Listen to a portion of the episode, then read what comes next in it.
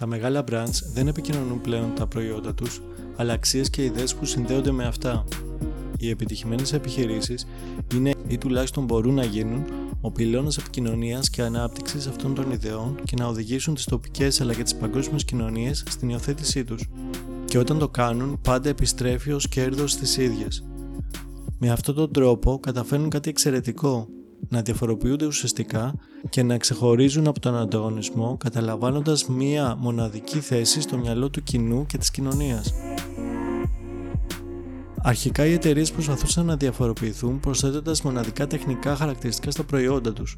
Με την ανάπτυξη όμως της τεχνολογίας, τα χαρακτηριστικά αυτά είναι εύκολο να αντιγραφούν από τους ανταγωνιστές.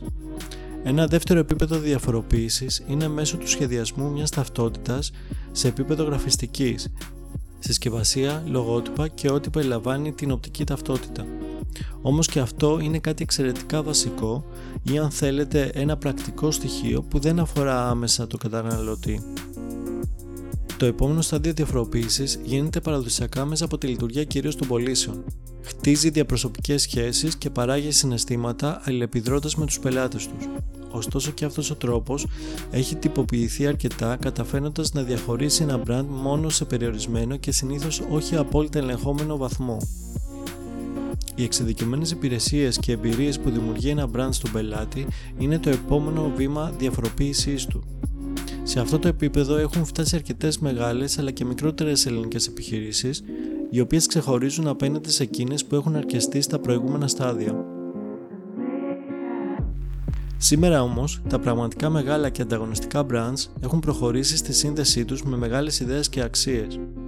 Αυτές σχετίζονται άμεσα όχι μόνο με εκείνες των καταναλωτών τους, αλλά και ολόκληρης της κοινωνίας.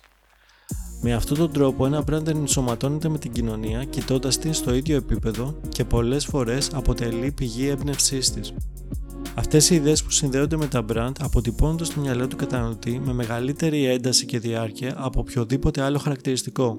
Και αυτό συμβαίνει γιατί αυτές τους αφορούν άμεσα, περισσότερο από οποιοδήποτε άλλο χαρακτηριστικό ενός προϊόντος που συνήθως μας απασχολεί μόνο πριν την αγορά του και κατά τη διάρκεια της χρήσης του.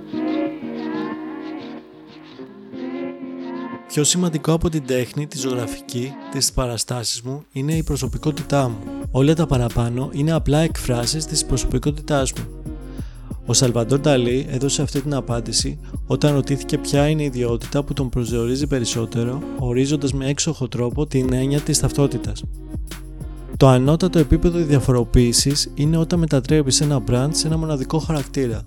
Τότε αποκτά μια μοναδική ολοκληρωμένη οντότητα και αλληλεπιδρά με το κοινό ως τέτοια. Αυτή δημιουργείται και διαμορφώνεται από το σύνολο των ανθρώπων και των επιλογών μιας εταιρείας, αλλά και μέσα στα πλαίσια μιας πολύ καλά σχεδιασμένης στρατηγικής. Στο άμεσο μέλλον, τα brands θα αλληλεπιδρούν ως ζωντανοί χαρακτήρες με την κοινωνία και τους ανθρώπους, αποτελώντας ενσωματωμένα μέλη της. Σε μια εποχή που οι ανάγκες και οι προτεραιότητες αλλάζουν με ραγδαίο και απρόβλεπτο τρόπο, οι επιχειρήσεις θα πρέπει να προσαρμόζουν το χαρακτήρα τους και να αλληλεπιδρούν σε σχέση με το περιβάλλον τους. Μια ανθρώπινη προσωπικότητα δεν αλλάζει τη μεγάλη ιδέα και τις αξίες που την διέπουν, αλλά εξελίσσεται εμπνευσμένη από αυτές. Τα brands παρομοίως καλούνται να αναπροσαρμόσουν και να ανανεώσουν τις ιστορίες τους, εξελίσσοντας το περιεχόμενο και τη μορφή τους με τρόπο που παραμένουν σχετικά στο σήμερα, ώστε να συνεχίσουν να εμπνέουν το κοινό τους.